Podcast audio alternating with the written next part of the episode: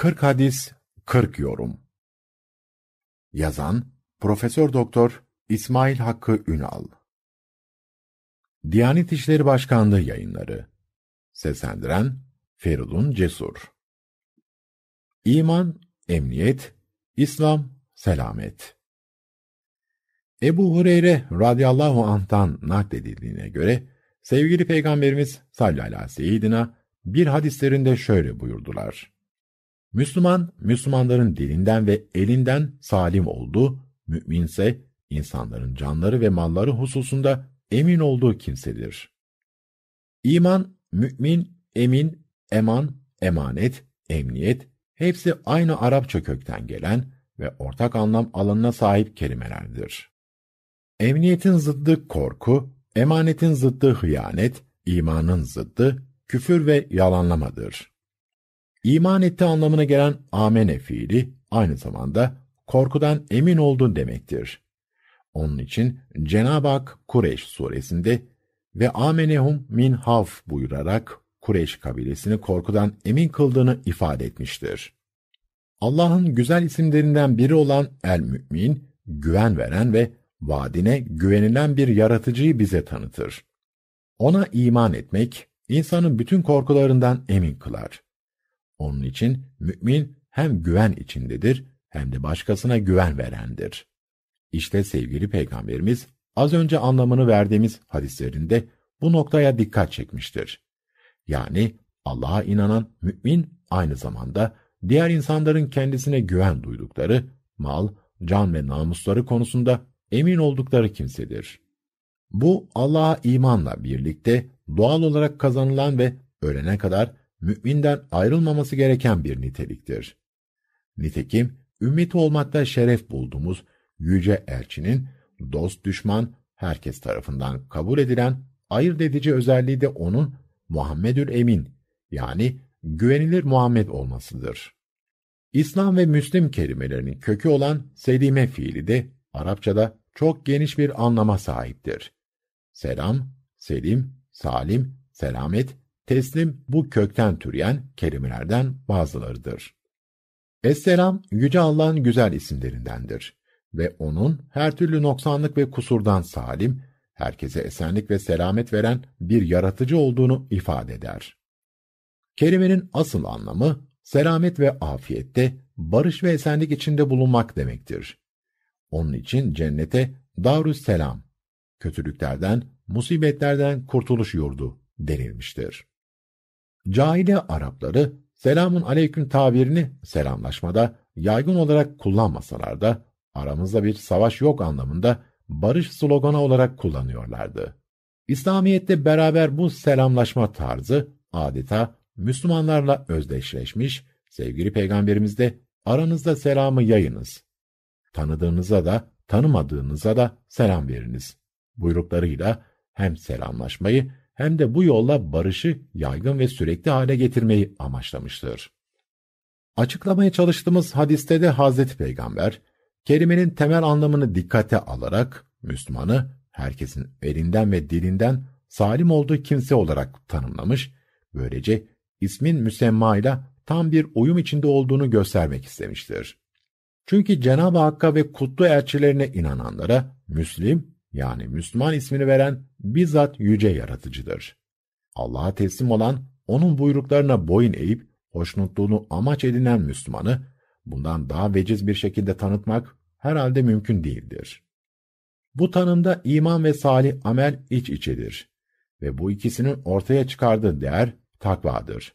Muttaki Müslümanın sahip olduğu ve çevresine kazandırdığı olumlu değerlerin başındaysa güven ve barış gelir.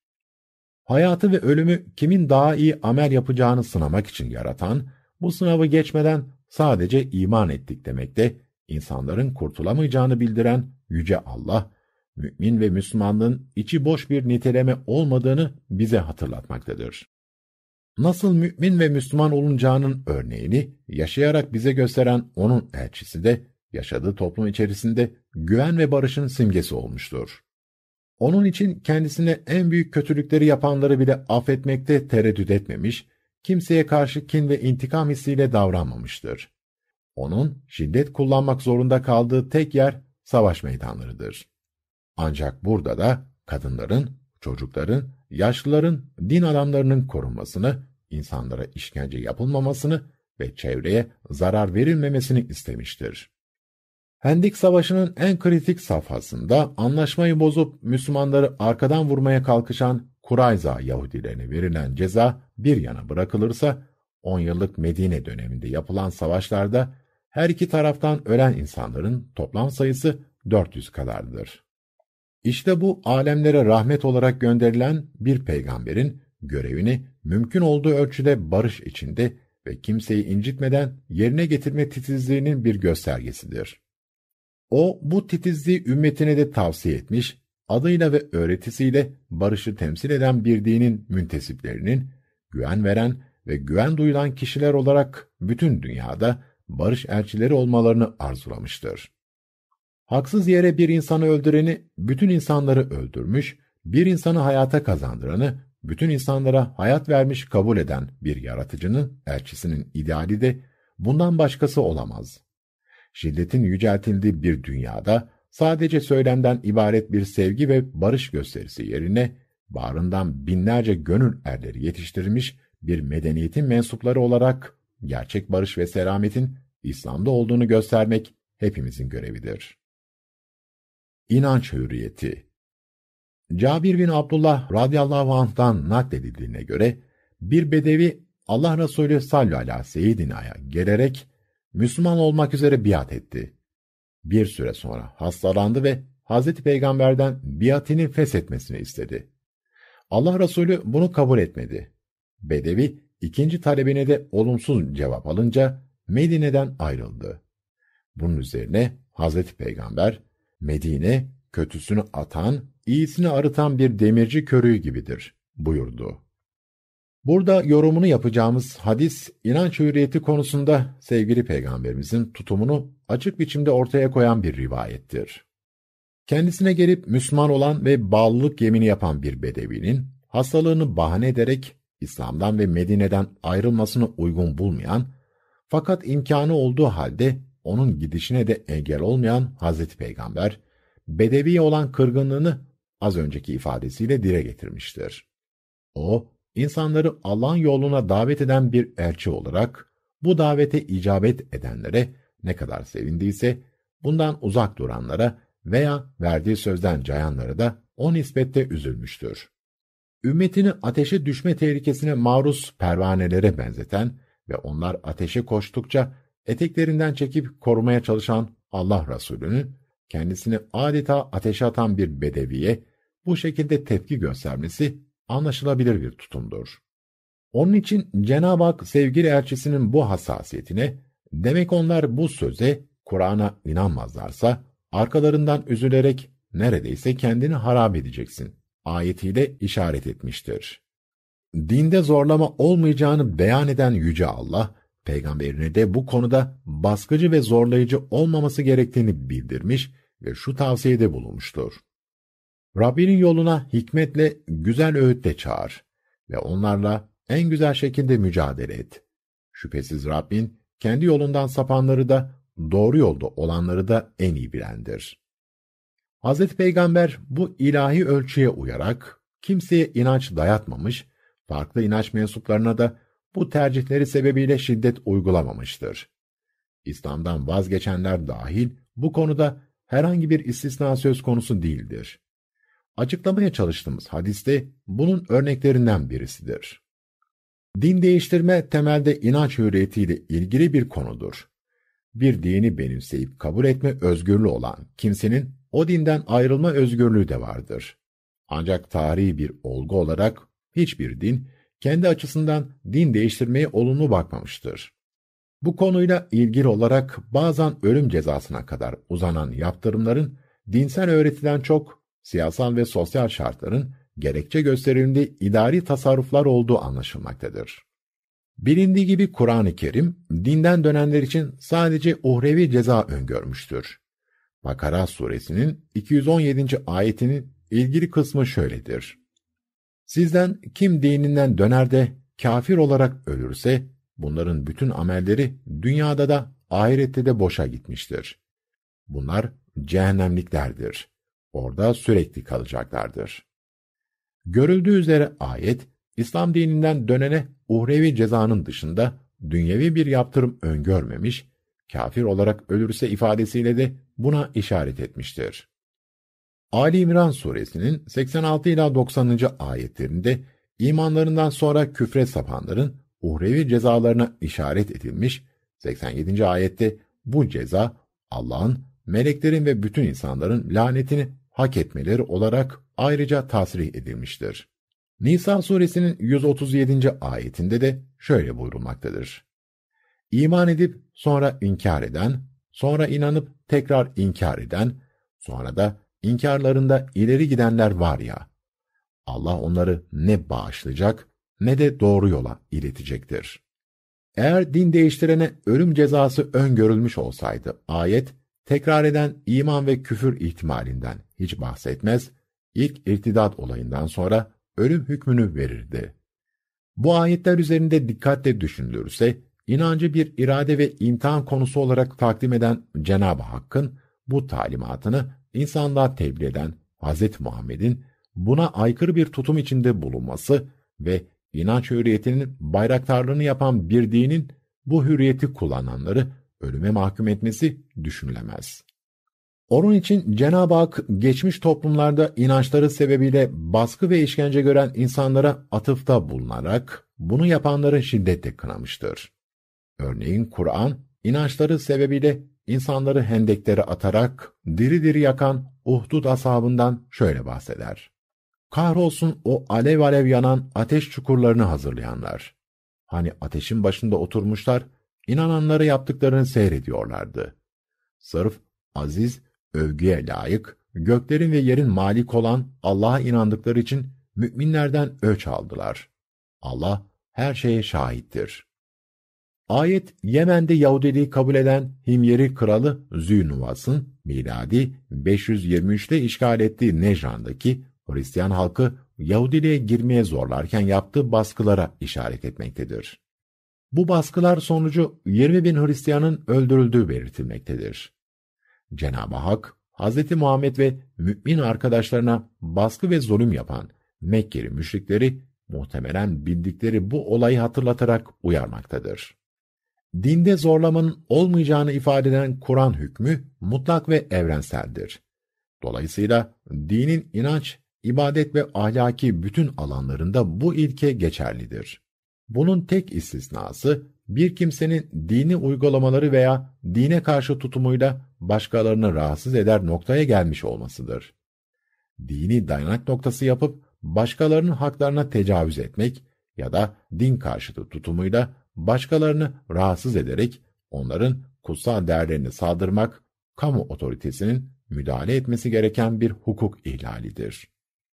Dolayısıyla toplumun diğer bireylerini doğrudan rahatsız etmeyen ve kamu düzenine zarar vermeyen dini uygulamaları yerine getirip getirmeme konusu, kişinin hesabının sadece Allah'a vereceği inanç ve ibadet özgürlüğü alanına girer. Sonuç olarak İslam dini inanç konusunda insan iradesine önem vermiş, tercihinin uhrevi sonuçlarını hatırlatarak onu özgür bırakmıştır. De ki, hak Rabbindendir. Dileyen inansın, dileyen inkar etsin. Ayeti bunun açık delilidir. Bu yüzden İslam alimleri zorlama ve baskı sonucunda yapılan inanç ikrarının geçersiz olduğunu belirtmişlerdir. Çünkü baskı ve zorlama insanı İslam'ın hoş görmediği iki yüzlülüğe sevk eder. Samimiyete ve bilinçli bir tercihe dayanmayan söz ve davranışlar, görünüşte dine uygunluk taşısa da, gerçekte nifak olarak adlandırılır ve değersiz sayılır. Nitekim Kur'an'da inançlarında dürüst davranmayan münafıklar şiddetle kınanmış ve bunlar apaçık inkarcılardan daha tehlikeli sayılmıştır. Dolayısıyla iman ve amelde ihlas ve samimiyet hem Cenab-ı Hakk'ın emri hem de onun elçisinin bize miras bıraktığı güzel örnekliğinin bir gereğidir. Bir arada yaşamak Ebu Hureyre radıyallahu anh rivayet ediyor. Medine'de malını satan bir Yahudiye, hoşuna gitmeyen bir fiyat önerilince, Musa'yı insanlık üzerine seçene yemin olsun ki olmaz dedi. Ensardan bir adam bunu duyunca Nebi sallallahu aleyhi ve aramızdayken sen nasıl Musa'yı insanlık üzerine seçene yemin olsun dersin diyerek Yahudi'ye bir tokat attı. Yahudi Hazreti Peygamber'e giderek ey Ebul Kasım benim zimmetim ve ahdim yani koruma garantim ve anlaşmam varken falancaya ne oluyor da bana tokat atıyor dedi. Allah Resulü adama niçin vurduğunu sordu. O da olayı anlattı. Nebi sallallahu aleyhi seyyidina kızgınlığı yüzünden belli olacak şekilde öfkelendi ve şöyle buyurdu. Allah'ın peygamberleri arasında üstünlük yarışı yapmayınız. Hadiste anlaşma gereği Hazreti Peygamber'in ve Müslümanların güvencesi altında olan bir Yahudi, maruz kaldığı bir haksızlığı doğrudan Allah Resulüne iletmiş, o da bir arada yaşama olgusunu zedeleyen bu davranışından dolayı Medineli Müslümanı uyarmıştır. Ayrıca hepsi de Allah'ın elçileri olan peygamberler arasında yapılacak bir fazilet yarışının farklı dinlere mensup insanlar arasında ihtilaf ve kavgalara yol açabileceği düşüncesiyle böyle bir davranışı uygun bulmamıştır. Bilindiği gibi sevgili peygamberimiz Medine'ye hicret ettiğinde orada müşrik Araplar ve Yahudiler önemli bir güç halindeydiler. Allah Resulü Müslümanlarla birlikte onları bir şehir devleti halinde teşkilatlandırmaya ikna etmiş ve Medine'deki bütün tarafların uyacağı bir sözleşme hazırlatmıştır. İslam tarihinde Medine vesikası olarak bilinen bu sözleşmede anlaşmaya taraf olanların karşılıkta hak ve görevleri, can ve mal güvenlikleri, din ve ibadet özgürlükleri garanti altına alınmıştır. Dünya tarihinin en eski anayasalarından kabul edilen bu sözleşme, aynı zamanda İslam tarihinde bir arada yaşama tecrübesinin ilk örneğini belgeleyen bir vesikadır. Yahudilerin sözleşme şartlarını ihlal ederek Müslümanlara karşı Mekkeli müşriklerle işbirliği yapmaları sonucu bu tecrübe ne yazık ki uzun ömürlü olmamıştır. Hz. Peygamber Medine halkının takriben yarısını oluşturan Yahudilere karşı hoşgörülü davranmış, kendisine ilahi emir gelmeyen bazı konularda onların kutsal kitabı olan Tevrat'a uymuştur. Başlangıçta namazlarda onların kıblesi olan Beytul Makdis'e yönelmiş, Müslümanların onların kestiklerini yemelerine ve iffetli kadınlarıyla evlenmelerine izin vermiştir. Hazreti Peygamber Medine'de Yahudilerin eğitim öğretim yeri olan Beytul Midras'a dokunmamış, zaman zaman oraya giderek onları İslam'a davet etmiş, bazen de ölçüsüz davranışları sebebiyle onları uyarmıştır.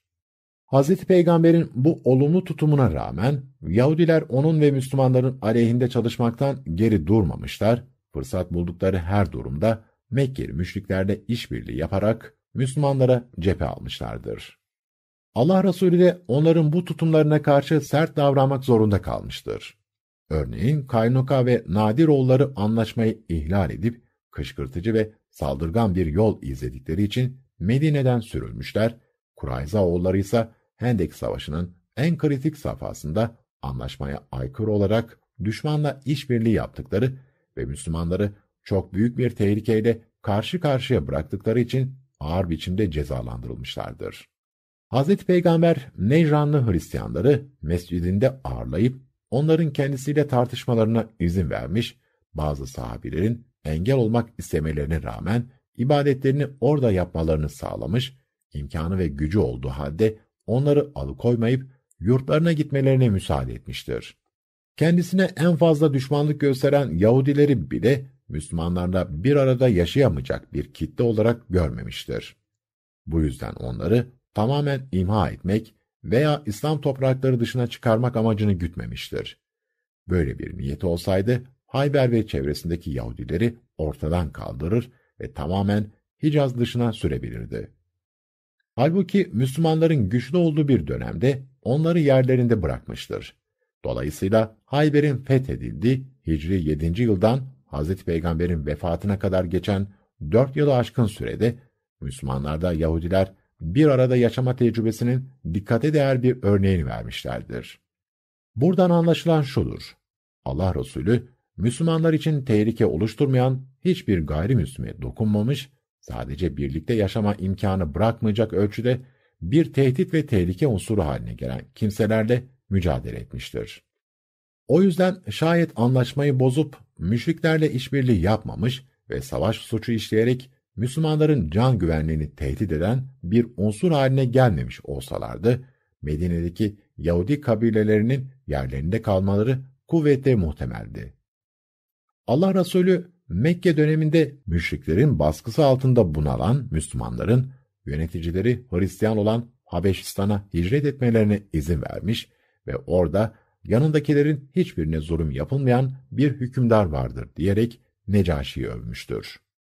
Burada Necaşi ile Müslümanların temsilcisi Cafer bin Ebu Talip arasında geçen diyaloğun kökeni aynı olan iki dinin mensupları arasında nasıl olumlu bir etkileşime yol açtığı dikkat çekicidir. Ayrıca bu olayda Hz. Peygamber'in adil olan ve haksızlık yapmayan gayrimüslimlerle bir arada ve barış içinde yaşanabileceğine yönelik bir yaklaşım içinde olduğu açıkça görülmektedir. Hz. Peygamber'in Hudeybiye barışından sonra birçok devlet başkanı ve yönetici mektup gönderip onları İslam'a davet etmesi de gayrimüslim komşularıyla barış içinde yaşama arzusunun bir göstergesidir. Kur'an-ı Kerim'in konuyla ilgili emirlerine uygun olarak Hz. Peygamber'in Müslüman olmayan unsurlara karşı takındığı bu insani tavır daha sonraki Müslümanlar içinde bir model oluşturmuş, Müslüman yöneticilerde gayrimüslim tebaalarına bu çerçeve dahilinde muamele etmişlerdir. İslam tarihi bunun parlak örnekleriyle doludur. Modern Batı dünyası ancak sömürge politikası ve sanayileşme devriminin doğurduğu işçi ihtiyacından sonra farklı dini ve etnik unsurlarla bir arada yaşama olgusuyla tanıştığı için bu konuda yeterli tecrübe ve donanıma sahip görünmemektedir. Birlikte yaşadıkları insanların kutsallarına karşı zaman zaman sergiledikleri duyarsızlıklar, bu konuda İslami öğretiden ve Müslümanların sahip oldukları engin tecrübeden daha çok yararlanmaları gerektiğini ortaya koymaktadır. Yaralılanı hoş görmek Abdullah bin Ömer radıyallahu anh'tan rivayet edildiğine göre Allah Resulü sallallahu aleyhi ve sellem Mekke fethi günü insanlara hitap ederek şöyle buyurdu. Ey insanlar! Allah sizden cahiliye kibrini ve atalarla övünmeyi kaldırmıştır. İnsanlar iki sınıftır. Allah katında değerli, takva sahibi iyi kişiler ve Allah katında değersiz, günahkar kötü kişiler. Bütün insanlar Adem'in çocuklarıdır. Adem'i de Allah topraktan yaratmıştır. Hadisin devamında yer alan Hucurat suresinin 13. ayetinden anlaşıldığına göre Allah Resulü bu açıklamayı ya ayetin tefsiri olarak yapmış ya da bu ayeti sözüne delil getirmiştir. Ey insanlar! Biz sizi bir erkek ve bir dişiden yarattık. Birbirinizle tanışasınız diye sizi kabilelere ve milletlere ayırdık. Allah katında en değerliniz, en muttaki olanınızdır. Allah her şeyi bilen ve her şeyden haberdar olandır. Hitabıyla cahiliye döneminin değer ölçülerini geçersiz kılan bu ayet, henüz bu değerlerin etkisi altında bulunan Mekkelilere bir uyarıdır.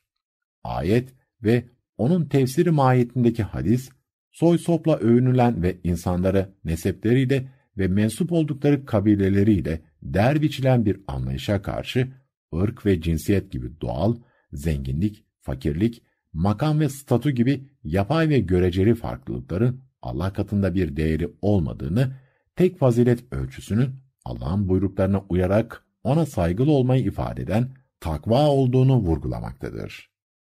İnsanların kendi tercih ve iradelerinin söz konusu olmadığı cins, ırk, renk gibi doğal ve fıtri özelliklerin ayrımcılık konusu yapılması ne yazık ki insanlık tarihinin çok eski bir sorunudur ve günümüzde de belli ölçüde etkisini sürdürmektedir. Düşünüldüğünde çok garip ve ilker görünse de bazı insanlar kendilerinin bu dünyaya diğerlerinden daha üstün ve ayrıcalıklı geldiğine inanmaktadırlar. Örneğin onların ırkı diğerlerine göre daha üstün özelliklere sahiptir. Soyları daha asildir. Aileleri daha şereflidir. Bu ayrımı hangi kriterlere göre yaptıkları sorulsa verecekleri makul bir cevap yoktur. Ya atalarının yaptıkları iyilik ve güzelliklerden bahsedecekler ya da onların mertlik ve kahramanlıklarından dem vuracaklardır. Halbuki bunlar doğuştan gelen değil, sonradan kazanılan özelliklerdir ve sadece ona sahip olanlar için değer ifade ederler. Atalarıyla övünmek insana değer katsaydı herhalde cahili Arapları dünyanın en değerli insanları olurlardı. Onun için İslamiyet atalarla övünmeyi ve onları bahane ederek boş ve anlamsız bir gururlanmayı yasaklamış ve herkesin ancak kendi inanç ve ameliyle değer kazanacağını ilan etmiştir. Bu yüzden sevgili Peygamberimiz, atalarının her şeyine sahip çıkıp onlarla böbürlenmeyi ısrarla sürdürenlerin Allah katında burnuyla gübre yuvarlayan böcekten daha değersiz olduğunu bildirmiştir. Burada açıklamasını yaptığımız hadisin başka bir tarikinde bu ilavede yer almaktadır. Allah Resulü 23 yıllık peygamberlik döneminde hem sözleri hem de uygulamasıyla bu cahiliye zihniyetini yok etmeye çalışmış, kabile asabiyetini yani körü körüne dayanışmayı her şeyin önüne koyup doğruyu yanlışı, haklıyı haksızı, güzeli çirkini buna göre belirleyenleri eleştirmiştir. Asabiyetin kişinin kendi kavmini sevmesi değil, zalim olduğu halde kavmine yardım etmesi olduğunu belirterek nerede yanlış yapıldığını göstermiştir.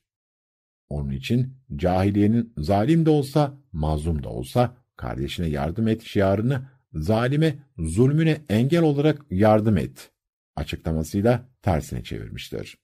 Kabilelerin ve boyların birbirleriyle üstünlük yarışına girdikleri bir zaman diliminde bu çerçevenin de ötesine geçerek Arap'ın Arap olmayana, Arap olmayanın Araba, beyazın siyaha, siyahın beyaza takvadan başka bir üstünlüğünün olmayacağını ilan etmiştir.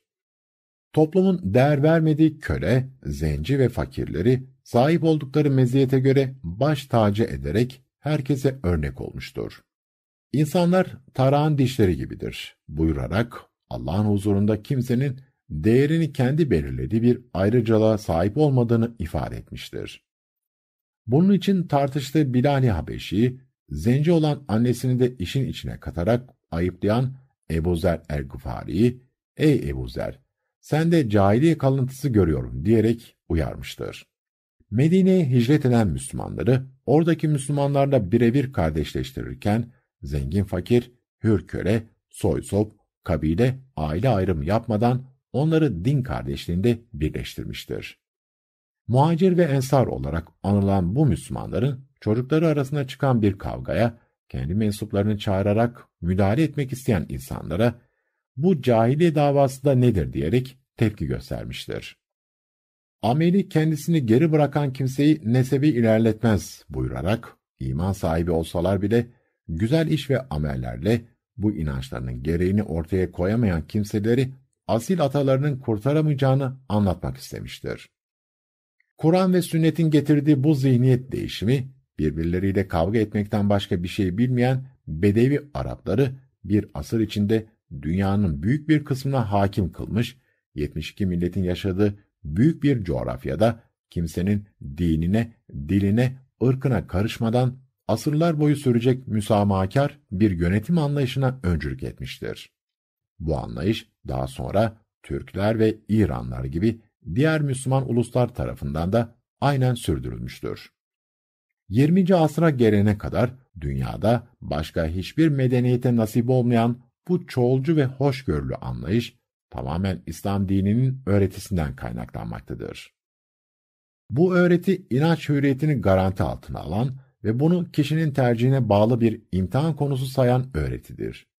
Bu öğretiyi insanları tebliğ eden peygamber, kendi mescidinde Hristiyanları ağırlamış ve orada ibadet etmelerine izin vermiştir. Bu öğreti asırlar boyu sürgün hayatı yaşayan ve kimsenin kabul etmediği Yahudileri himayesine alan anlayışın kaynağıdır. Bu öğreti gayrimüslim eşinin dini vecibelerini engellemek bir yana bu konuda ona yardımcı olmayı kocasının görevi sayan bir hoşgörü zeminidir. Uygulamada bazı aksamalar görülse de Müslümanların asırlardır sahip olduğu barış içinde bir arada yaşamayı sağlayan bu çoğulcu tecrübe, Batı'nın ancak 20. asırda zorunlu sebeplerle tanıştığı fakat henüz hazmedemediği bir olgudur. Müminleri kardeş sayan ve bir topluluğun diğerini alaya almasını yasaklayan Cenab-ı Hakk'ın kulu, Müslüman kardeşini hakir görmesi kişiye kötülük olarak yeter buyuran Allah Resulü'nün ümmet olan Müslümanlar zaman zaman bazı tahriklere kapılıp yanlış işler yapsalar da kendi dinlerine ve kültürlerine tamamen yabancı bir ırkçılık ve ayrımcılık tuzağına asla düşmeyeceklerdir. Yaradılanı yaradandan ötürü sevmeyi ve 72 milleti Allah'ın kulları olarak yaratılışta kardeş saymayı insanlık felsefesi olarak benimsemiş bir kültürün çocuklarına yakışacak olan da budur.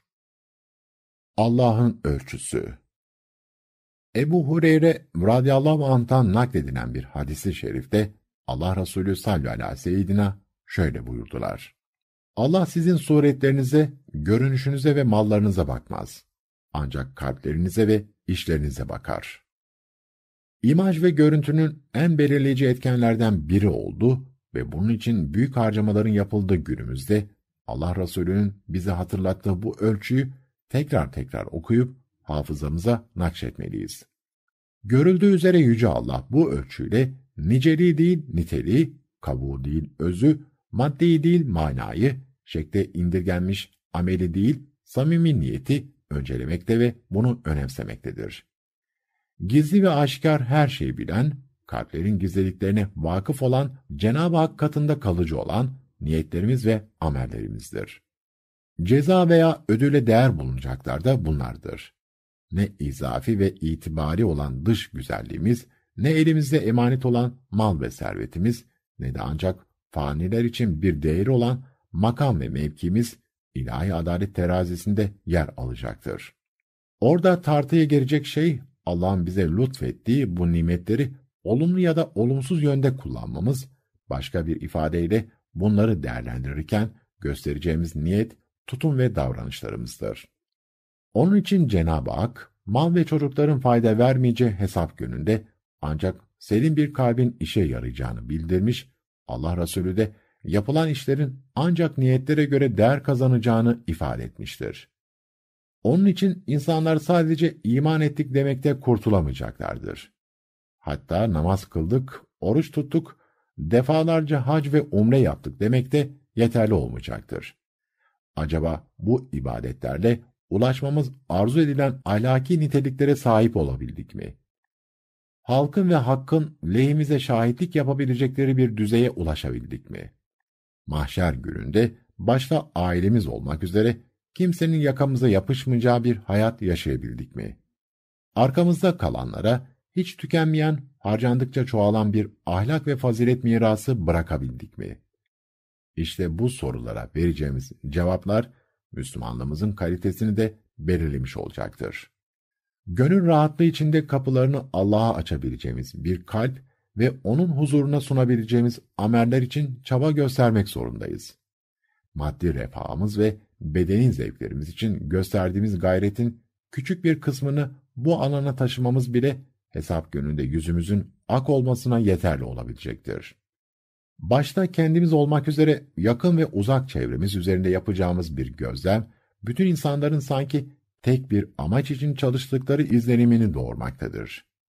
Niçin çalışıyorsunuz sorusunun karşılığı genellikle ekmek parası için veya çoluk çocuğun rızkını kazanmak içindir. Aslında birçokları için o ekmek parası çoktan kazanılmış, çoluk çocuğun rızkı fazlasıyla elde edilmiştir. Ama torunlarının, gelecek nesillerinin rızkı da sanki onlar üzerine yükümlüdür. Kazanacak, sürekli kazanacak, maddi refahın ve bedeni zevklerin zirvesine ulaşacak, biriktirdikleriyle de kendinden sonrakilere rahat bir hayat yaşatacaktır. Acaba insan olarak hayatımızın yegane gayesi bu mudur? Helal yoldan kazanmak, meşru şekilde sarf etmek, tabiatıyla dinimizin de tasvip ve teşvik ettiği bir şeydir. Ama tek şey değildir. Esasen bu, dünyada insanca yaşayabileceğimiz zeminin oluşmasına yardımcı olan asgari şarttır. Dikkat edilirse bu asgari şartta diğer canlılarla aynı düzendeyiz. Onlar da karınlarını doyurmak ve yavrularını büyütmekte bizden daha az gayretli değillerdir. O halde Allah ve Resulünün arzu ettiği insanlık ideali, helal yoldan rızkını temin eden insanın ilave çabalarıyla hayat bulacaktır. Bu aşamada insanı yücelten maddi kazanımlar değil, manevi etkenlerdir. Bu etkenlerin vücut verdiği iyi niyet ve ahlaki erdemler, kişinin bedenine de, mal ve servetine de yön vereceği için onu sadece yaşamak ve üremek için karnını doyuran diğer canlılardan ayıracak, yemesini içmesini ve diğer beşeri ihtiyaçlarını karşılamasını da ibadet haline dönüştürecektir. İşte insanı hayvandan farklı ve üstün kılan çaba budur. Bu farklılık, onun akıl nimetine sahip olmasının doğal sonucudur. Ancak bu nimeti, yaratıcının istediği yönde kullanma çabasını göstermeyen insan, sadece farklı olmakta kalır, üstün olamaz. Hatta aklının yardımıyla düşeceği kötülük gayyasında hayvandan da aşağı bir mertebeye inebilir. Burada yorumlamaya çalıştığımız hadis, az önce söylediklerimizin veciz bir ifadesidir. Cenab-ı Hakk'ın neye değer verdiğinin ve hesap gününde neyi ölçü alacağının açık beyanıdır. Üç günlük dünyada itibar vesilesi olduğu için bakımına azami gayret gösterdiğimiz bedeni varlığımızın, üzerine titrediğimiz servetimizin ebedi alemde hesabını vermek zorunda kalacağımız bir yük haline dönüşmesi işten bile değildir. Bu dünyadan göçerken sırtımıza yük taşımamak için Cenab-ı Hakk'ın emaneti ve aynı zamanda imtihan vesilesi olan can ve malımızı onun rızasına uygun niyet ve amellerle bizi cennete ulaştıracak bir binite dönüştürelim ve bu konuda ümmetini uyaran sevgili peygamberimizin şu sözüne kulak verelim. Kıyamet gününde bir kul şu sorulara muhatap olmadıkça yerinden ayrılamaz. Ömrünü nerede ve nasıl geçirdi? Öğrendiği bilgiyle ne yaptı? Malını nereden kazandı ve nereye harcadı? Vücudunu nerede yıprattı? Sevgiliyle beraber olmak Enes bin Malik radıyallahu an naklediyor. Bir gün Nebi sallallahu aleyhi ve seyyidina ve ben mescitten çıktığımız sırada kapının gölgeliğinde bizi bir adam karşıladı. Ve ey Allah'ın Resulü, kıyamet ne zaman kopacak diye sordu. Peygamber de ona, sen kıyamet için ne hazırladın dedi. Adam başını öne eğdi ve, ey Allah'ın elçisi, ben oruç, namaz ve sadaka olarak fazla bir hazırlık yapamadım. Ancak Allah ve Resulünü seviyorum, dedi. Hazreti Peygamber, sen sevdiğinle berabersin buyurdu. Hadisin diğer tariklerinde bedevi olduğu bildirilen bu kişi muhtemelen yeni Müslüman olmuş veya Hazreti Peygamber'in çevresinden uzak olduğu için dini görevlerini tam yerine getirememiş fakat içinde taşıdığı Allah ve peygamber sevgisini bütün içtenliğiyle ifade ettiği için Resulullah'ın iltifatına mazhar olmuş bir sahabidir. Peygamber sevgisi imanın ayrılmaz bir parçasıdır. Çünkü onu sevmeden davetine gönülden icabet etmek mümkün değildir. Kur'an'da Allah'ı sevmenin ve onun sevgisine ve affına mazhar olmanın ön şartı olarak Hazreti Peygamber'e tabi olmak gösterilmiştir. Ona tabi olmanın yolu da onu sevmekten geçer. Sevgi, onu benimsemenin ve ona inanmanın bir göstergesidir. Bu yüzden Allah Resulü, hiçbiriniz ben kendisine çocuğundan, anasından, babasından ve bütün insanlardan daha sevimli gelmedikçe iman etmiş olmaz buyurmuştur. Hazreti Peygamber'in istediği bu sevgi hiç şüphesiz beşeri kimliğini değil, temsil ettiği misyonadır. Zira imanından kaynaklanan bu sevgiyle mümin, yerine göre anasından babasından, çoluğundan çocuğundan vazgeçecek, gerekirse peygamberi uğrunda canını vermekten çekinmeyecektir.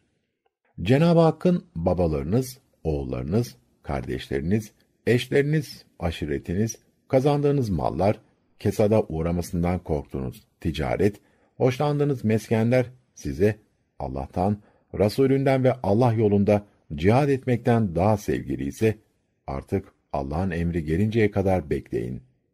Allah fasıklar topluluğunu hidayete erdirmez.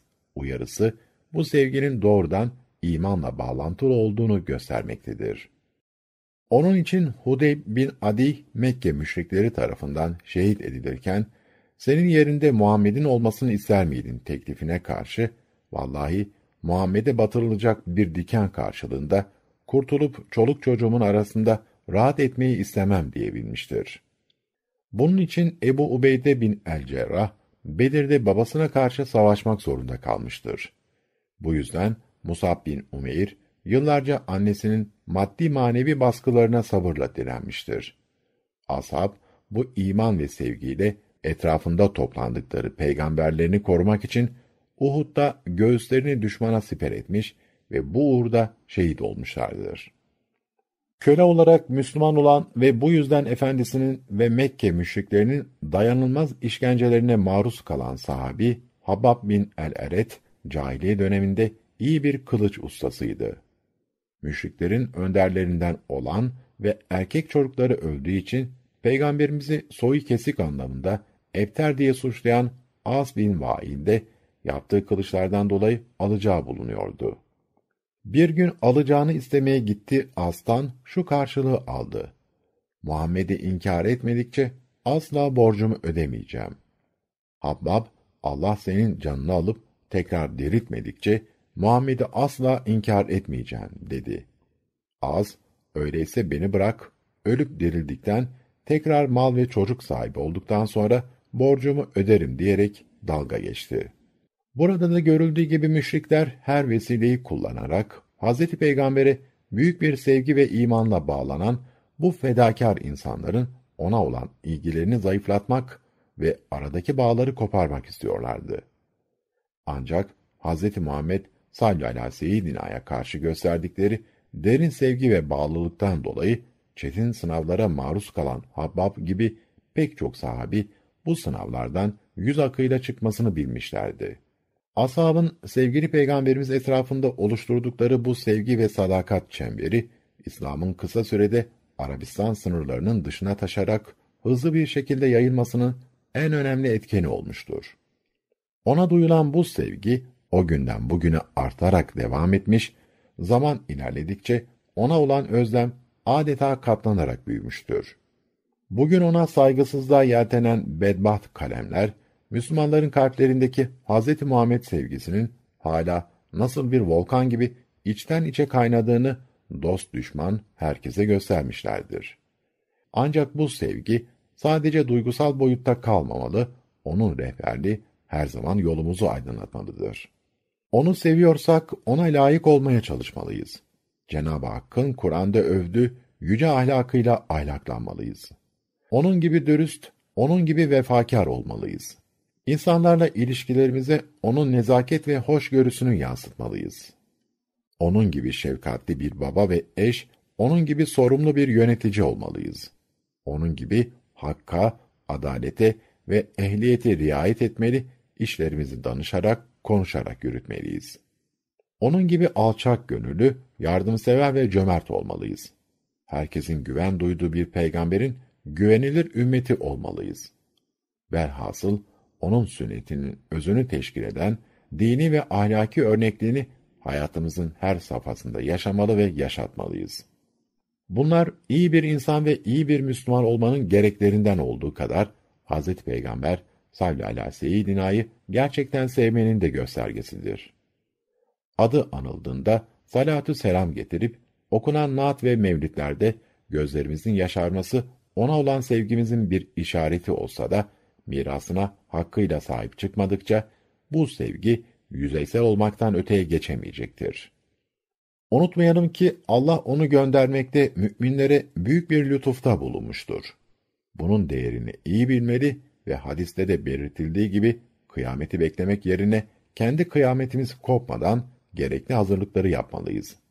Zira kişi sevdiğiyle beraberdir. Buyuran sevgililer sevgilisiyle beraber olmanın en kestirme yolu onun rızasına erebilmektir. Takva elbisesi Ebu Zer radıyallahu anh Rasulullah sallallahu aleyhi ve seyyidina'nın kendisine şöyle dediğini nakletmiştir.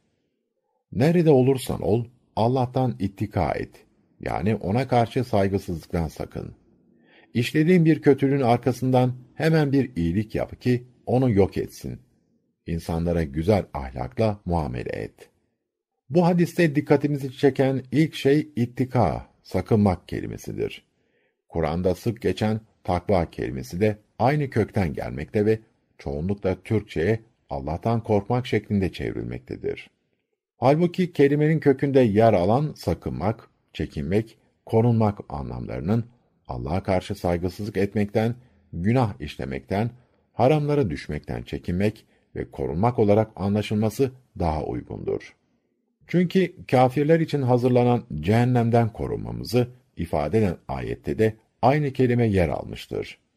Kur'an'da müttakilerin özellikleri sayılırken bunların Allah'ın buyruklarını yerine getiren ve haramlardan sakınan kimseler olduğu anlaşılmaktadır. Ayrıca birçok ayette takva bizatihi iyilik olarak takdim edilmiştir. En hayırlı azık takvadır. İyilik ve takva üzere yardımlaşmak esastır. Takvaya en uygun olan adaletli olmaktır. Ve Allah müttakilerin dostudur. Nerede ve ne durumda olunursa olunsun, Allah'a karşı saygılı olmak ve onun emirlerini ihlal etmekten sakınmak müttakilerin özelliğidir. Hz. Peygamber'in ihsan mertebesi olarak tarif ettiği, Allah'ı görüyormuşçasına kulluk etmek de böyle bir şeydir. Her şeyi gören, bilen, işiten ve bütün gizliliklere vakıf olan bir yaratıcıya inanmanın doğal sonucu budur. Hangi görev ve statüde bulunursa bulunsun, sürekli Cenab-ı Hakk'ın gözetim ve denetiminde olduğunu bilen bir müminin, bilerek günah işlemesi ve günahında ısrar etmesi kolay değildir. İşte bu duyarlılık içinde olan bir müminden kimseye zarar gelmez. Gerçek dindarlardan zarar gelmeyeceği kanaati, böyle kimselerin sürekli bir nefs muhasebesi, otokontrol içinde bulunmalarından dolayıdır. Halbuki bu duyarlılığa sahip olmayan, haram helal ve hesap endişesi taşımayan bir kimsenin nasıl tehlikeli olabileceği, ecdadımız tarafından kork Allah'tan korkmayandan atasözüyle veciz bir şekilde ifade edilmiştir. Araplar da bunu Allah'tan utanmıyorsan dilediğini yap şeklinde dile getirmişlerdir. İnsanın günah işlemekten masum olmadığını dikkate alan sevgili peygamberimiz bunun da çaresini göstermiş, yapılan bir yanlışın ardından onu unutturacak ve izini silecek bir iyiliğin yapılmasını tavsiye etmiştir. Çünkü Cenab-ı Hak iyiliklerin kötülükleri yok edeceğini bildirmektedir. Kötülüğü iyilikle ortadan kaldıranlar güzel sona ulaşacak olanlardır. Yarattığı kulunun zaaflarını ve günah işleme potansiyelini iyi bilen Yüce Allah, bu yüzden tevbe kapısını sürekli açık bırakmıştır. Önemli olan hatayı ve yanlışı fark edip vazgeçmek, bunu telafi edecek iyiliklere yönelmektir. İyi Müslüman, iyiliği çok olan, mizanda sevabı ağır basan Müslümandır. Esas olan, hatasız kul olmaz gerçeğinden hareketle, sıfırlanamayan hataların asgariye indirilmeye çalışılmasıdır. İyiliklerin, güzelliklerin çoğaldığı bir dünyada, kötülükler kimseye zarar veremeyecek bir marjinalliğe itilebilir. Şeytanı tamamen işsiz güçsüz bırakmayacak kadar bir kötülüğün kolayca kontrol altında tutulabileceği aşikardır. Bunun yolu da yapılan bir yanlışa birkaç misli doğruyla karşılık vermek, işlenen bir günahı iyilik ve sevap yağmuruyla silip süpürmektir. Allah katında en değerli olanların en mütaki insanlar olduğunu dikkate alan sevgili peygamberimiz, ashabına da bu doğrultuda tavsiyelerde bulunmuştur. Bir gün yanına gelen birisi, ey Allah'ın elçisi, ben yolculuğa çıkıyorum, beni azıklandır, bana hayır duada bulun, dedi. Allah Resulü, Allah seni takvayla azıklandırsın buyurdu. Adam, daha fazlasını isteyince, Hazreti Peygamber, Allah seni bağışlasın dedi. Adam, anam babam sana feda olsun, biraz daha arttır deyince, Peygamber Efendimiz, nerede olursan ol, Allah sana hayrı kolaylaştırsın duasıyla karşılık verdi. Müttaki insanlar Allah'ın dostlarıdır. Cenab-ı Hak bunları evliyası olarak nitelendirmiştir. İyi bilin ki Allah'ın dostlarına, evliyasına korku yoktur. Onlar üzülmeyeceklerdir. Bir sonraki ayet, bu dostların kimler olduğunu bize şöyle açıklıyor. Onlar iman edip takva sahibi olanlardır. Demek ki Allah'ın velisi olmak için olağanüstü özellikler veya seçilmiş olmak gerekmiyor. Gökte uçmak, denizde yürümek, herkesin kalbini okumak gibi fantazilere de ihtiyaç yok. İman edip salih amelde bulunmak, yani muttaki olmak, Allah'ın dostu olmak için yeterlidir. Bu ilke Allah Resulü için de geçerlidir. Onun için Hazreti Ayşe, bir gün sevgili eşini ararken, onu secde halinde, Ya Rabbi, nefsime takva duygusunu ver, onu temizle, onu temizleyenlerin en hayırlısı sensin. Sen, nefsimin velisi, yetkilisi ve Mevlası sahibisin şeklinde dua ederken bulmuştu. Hadisimizin son cümlesi, insanlarla ilişkimizde güzel ahlakı esas almamızı, yani onlara güzel davranmamızı tavsiye etmektedir. Takva sahibi olmanın doğal sonucu budur. Kişinin kendi halinde iyi bir insan olması, münzevi bir halde Allah'a karşı görevlerini yerine getiriyor olması yeterli değildir. Allah'a olan itaat ve saygısını toplum içinde de göstermesi şarttır. Bu da diğer insanlarla ilişkisinde ortaya çıkacaktır. Çünkü kişi orada cömertliğini, yardımseverliğini gösterecek, öfkesini yenmeyi, insanları affetmeyi orada öğrenecektir. Sabrı, sevgiyi, paylaşmayı, dayanışmayı orada hayata geçirecektir. Onun için takvanın, yani iyi Müslüman olmanın gerçek ölçüsü, dağ başında değil, toplumsal hayatta ortaya çıkar. Peygamber Efendimiz, kendisine sorulan, müminin cennete girmesine en çok vesile olan şey nedir sorusuna, takva ve güzel ahlak cevabını vermiş, cehenneme girmesine de en çok ağız ve tenasül organının yol açtığını bildirmiştir.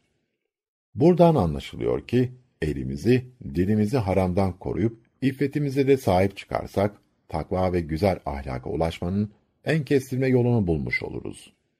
Kur'an'da daha hayırlı olduğu bildirilen takva elbisesine bürünebilmek için sevgili peygamberimizin şu duasını tekrarlayarak Cenab-ı Hakk'ın yardımına sığınmak ve bu yolda gerekli çabayı göstermek hepimizin görevi olmalıdır. Ey Allah'ım! Ben senden hidayet ve takva, iffet ve gına, kimseye muhtaç olmayacak zenginlik istiyorum. İyilik, güzel ahlaktır. Ennevas bin Seman'dan nakledildiğine göre, bir adam Allah Resulü aleyhi ve seyyidina'ya iyilik ve kötülükten sordu. Allah Resulü, iyilik güzel ahlaktır. Kötülükse, nefsini, vicdanını tırmalayan ve insanların bilmesini istemediğin şeydir buyurdu. Dinimizde iyi ve kötü olan şeyleri bilmenin yolları Kur'an, sünnet ve akıldır. Akıl ayrıca ilk iki kaynağı anlayıp değerlendirmenin bir aracıdır. Onun için aklı olmayanın dini olmayacağı ifade edilmiş, bu nimetten mahrum olanlar sorumlu tutulmamıştır. Yüce Yaratıcı'nın elçileri vasıtasıyla bize iyi olarak bildirdikleri iyi, kötü olarak bildirdikleri de kötüdür. İnanan insan için bunu sorgulamak ve tartışmak doğru değildir. Peygamberlerin insanlara tavsiye ettikleri iyilikler ve sakındırdıkları kötülükler de Allah'ın rızası doğrultusunda olacağından bunlarda bir mümin için tartışma konusu olamaz. Fıtratı bozulmamış, aklı selim sahibi insanların kendi düşünceleriyle ulaşacakları sonuçta Yüce Allah'ın ve kutlu elçilerinin gösterdikleri yoldan çok farklı olmayacaktır. O halde iyilik nedir? Cenab-ı Hak bu soruya şu cevabı vermektedir. İyilik, yüzlerinizi doğu ve batı taraflarına çevirmeniz değildir. Asıl iyilik, Allah'a, ahiret gününe, meleklere, kitap ve peygamberlere iman edenlerin, mala olan sevgilerine rağmen onu yakınlara, yetimlere, yoksullara, yolda kalmışa, ihtiyacından dolayı isteyene ve özgürleşmeler için kölelere verenlerin, namazı kılan, zekatı veren, antlaşma yaptıklarında sözlerini yerine getirenlerin, sıkıntı, hastalık ve savaş zamanlarında sabredenlerin tutum ve davranışlarıdır. İşte doğru olanlar ve Allah'a karşı gelmekten sakınanlar, muttakiler bunlardır. Kıblenin değiştirilmesini bahane edip, Müslümanların kalbine şüphe sokmak isteyen Yahudiler hakkında indiği bildirilen bu ayet, iyiliğin şekli ve sembolik şeylerle değil, insanın niyet, tutum ve davranışlarında aranması gerektiğini vurgulamaktadır. Çünkü soyut bir kavram olan iyilik, ancak akıllı varlık olan insan eylemleriyle somutlaşırsa bilinir ve bir anlam ifade eder. Onun için iman ve salih amel, iyi ve hayırlı iş, Kur'an'ın hep bir arada andığı ayrılmaz bir ikilidir. İşte sözünü ettiğimiz iyilik, bu salih ameli de içine alan bir kapsama sahiptir. Kur'an'ın başka ayetlerinde adil olmak, emanete riayet etmek, namuslu olmak, hoşgörülü ve bağışlayıcı olmak, insanlara iyi davranıp güzel söz söylemek gibi pek çok örneğine işaret edilen bu iyiliklere sahip muttaki insan Allah nazarında en üstün insan olarak nitelendirilmiştir. İyiliğin ne olduğu sorusu sevgili peygamberimizin dilinde iyilik güzel ahlaktır karşılığını bulmuştur. Başta verdiğimiz hadise benzer bir sözlerinde ifade ettikleri bu tanımlama, Kur'an'la birlikte düşünülürse, başta iman esasları olmak üzere, bütün ahlaki güzellikleri, hayırlı iş ve amelleri, iyi niyet ve olumlu tutumları içinde barındırmaktadır. Onun için Allah sevgili elçisini tanıtırken, şüphesiz sen yüce bir ahlaka sahipsin buyurmuştur. Çünkü onu en iyi tanımlayacak ifade budur. O, bu ahlakıyla Muhammedül Emin olmuş ve bu ahlakıyla alemlere rahmet olarak gönderilmiştir. O, bu ahlakıyla insanları etrafında toplayabilmiş, kısa zamanda pek çok kimsenin kalbini İslam'a ısındırmıştır. O, bu ahlakı sayesinde asla kin gütmemiş, düşmanlarını bile affetmiştir. O, bu yüce ahlakıyla bütün ömrü boyunca kötülüklerden ve nefsani zaaflardan uzak kalmıştır. Çünkü o, diğer peygamberlerin de kavimlerine talim ede geldikleri ahlaki güzellikleri tamamlamak için gönderilmiştir. Başta mealini verdiğimiz hadisten anlıyoruz ki, Allah ve Resulüne samimi bir imanla inanmış bir müminin, bu imanla aydınlanmış aklı ve kalbi de kendisi için bir kılavuzdur. Bu kılavuz, Kur'an ve sünnette açıkça yer almamış konularda ona rehberlik yapacak, yolunu aydınlatacaktır. 15 asır öncesinin sade yaşantısıyla, insanı şaşkına çeviren günümüzün karmaşık hayatı karşılaştırıldığında, dini kaynaklarda yer almayan binlerce yeni olgu ve olay karşısında mümin, basiret ve ferasetiyle iyi ve kötüyü ayırmakta zorluk çekmeyecektir. Modern hayatın kompleks yapısının doğurduğu ilişkiler yumağından, sevgili Peygamberimizin tavsiyesiyle kalbine danışarak kirlenmeden çıkabilecektir. Çünkü müminin kalbi Allah'ın nazargahıdır. Kalplerde olanı bilen, yaratıcısına karşı takva bilinciyle donanmış olan müminin kalbi, kötü ve çirkine, yalan ve yanlışa geçit vermeyecek, bunu zorlayanları da sürekli yanıp sönen sinyal ışıkları gibi uyaracaktır. İşte ahlaki hukuktan daha kapsamlı ve temelli kılan bu manevi yaptırımdır. Hukuk, asgari ahlaktır diyenler, ahlakın insanla ayakta duran ve onun iradesiyle yaşayan bu geniş alanına işaret etmişlerdir. Hukukta yaptırımı olmayan yalan, gıybet, haset, cimrilik, vefasızlık, iki yüzlülük gibi pek çok kötü huy ve davranışın uhrevi yaptırımını çok iyi bilen mümin, iyi insan olmanın yolunun nereden geçtiğini de çok iyi bilmektedir. O halde sevgili peygamberimizin buyurduğu gibi gerçekten iyilik güzel ahlaktır ve imanı en olgun olan mümin ahlakı en güzel olandır. Erdemli ve akıllı insan Abdullah bin Ömer radıyallahu anh'tan rivayet edildiğine göre o şöyle demiştir. Allah'ın elçisiyle beraberdim. Ensardan bir adam geldi. Nebi sallallahu aleyhi ve selam verdikten sonra şöyle dedi. Ey Allah'ın Resulü! Müminlerin hangisi daha faziletlidir? Hazreti Peygamber, ahlaken en güzel olandır dedi. Peki, müminlerin hangisi daha akıllıdır deyince, Allah Resulü, ölümü çok hatırlayan ve ondan sonrası için en güzel hazırlığı yapandır. İşte akıllılar bunlardır buyurdu. Sevgili Peygamberimiz, müminlerin en hayırlılarının güzel ahlak sahibi olanlar olduğunu birçok hadislerinde beyan etmişlerdir.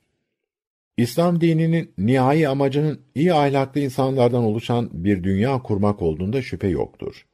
Yüce Allah, bu amacın gerçekleşmesi için bütün iyi ve güzel şeyleri emir ve tavsiye edip, kötü ve çirkin şeylerden uzak durulmasını istemiş, kötülüklerin sembolü olan şeytanı bizim için apaçık bir düşman olduğunu bildirmiştir. Cenab-ı Hakk'a inancımızın ve ona kulluğumuzun meyvesi de güzel ahlaktır. Onun rızası ancak bu hedefe ulaşmakta elde edilir. Bu yüzden bize güzel bir örnek olarak takdim ettiği sevgili elçisini, şüphesiz sen üstün bir ahlak sahibisin diyerek övmüştür.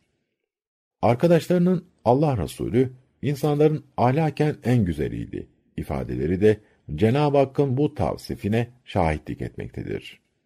İslam dininin terkin ettiği ahlak ilkeleriyle insanın fıtratında var olan ahlaki duyarlılık aslında birbirinden çok farklı değildir. İnsanı yaratan Allah ona iyi ve kötüyü ayırt edebilecek bir akıl ve hissedebilecek bir vicdan vermiştir. Dış etkenlerle bozulmamış bir fıtrat, örneğin başkalarına zarar vermenin, bencilce davranmanın, yalan söylemenin, hakkı olmayan şeye el uzatmanın, kötü, ihtiyacı olana yardım etmenin, bütün varlıklara şefkat ve merhametle yaklaşmanın iyi olduğunu bilir.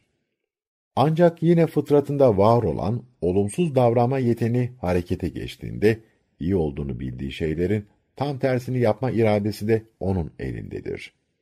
İşte peygamberler insanların fıtratlarındaki olumlu öze dönmelerini sağlamak ve imtihan dünyasında çeldirici görevini üstlenen şeytanın tuzaklarına karşı onları uyarmak için gönderilmişlerdir. Onun için Cenab-ı Hak sevgili elçisine hatırlat, öğüt ver. Çünkü sen ancak hatırlatıcı ve öğüt vericisin. Onlar üzerine baskı korucu değilsin buyurmuştur. Kur'an'da akıl sahipleri için bir hatırlatma ve öğüttür. Çeşitli sebeplerle fıtratına yabancılaşan ve yaratılış amacından uzaklaşan insan bu hatırlatmaya kulak verir ve öğüt alırsa Allah Resulü'nün ifadesiyle en faziletli insan olmaya hak kazanır. Hadis-i şerifin ikinci kısmı ilk kısmıyla çok yakından ilgilidir. Güzel ahlak sahibi olarak erdemli olmaya hak kazanan mümin zaten aklını çok iyi kullanmış ve ölümden sonrası için hazırlığını büyük ölçüde tamamlamıştır. Ancak ömrünün belirli bir kısmında erdemli bir hayat yaşama fırsatını kullanamayan insan, ölümü ve sonrasını hatırlayıp bir nefs muhasebesi yaptıktan sonra geçmişi için pişmanlık duyup hayatında yeni bir sayfa açmışsa gerçekten akıllı davranmış olur. Hatadan dönmenin de bir erdem olduğu gerçeğinden hareketle erdemli bir hayata adım atmış olur.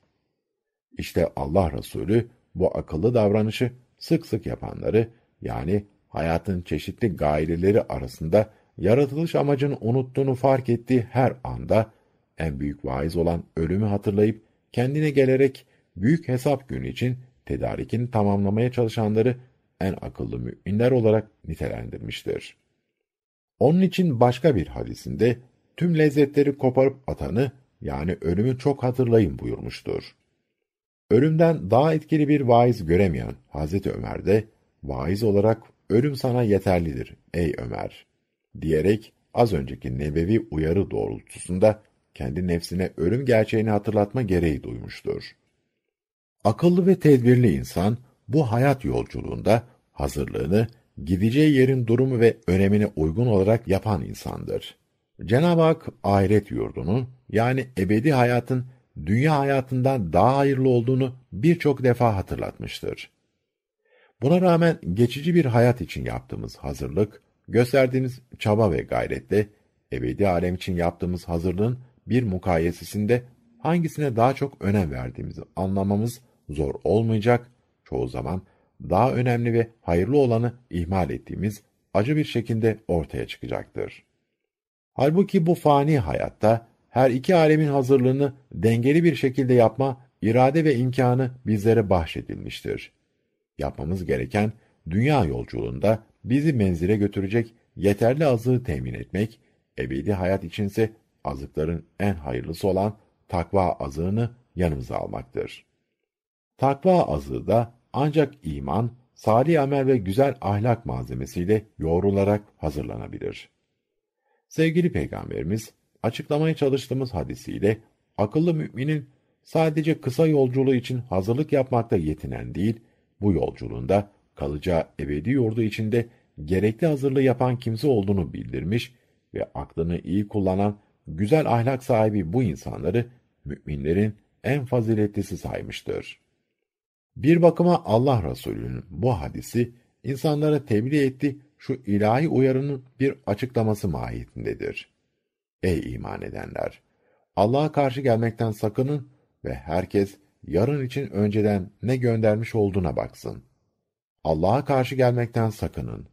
Şüphesiz Allah yaptıklarınızdan hakkıyla haberdardır.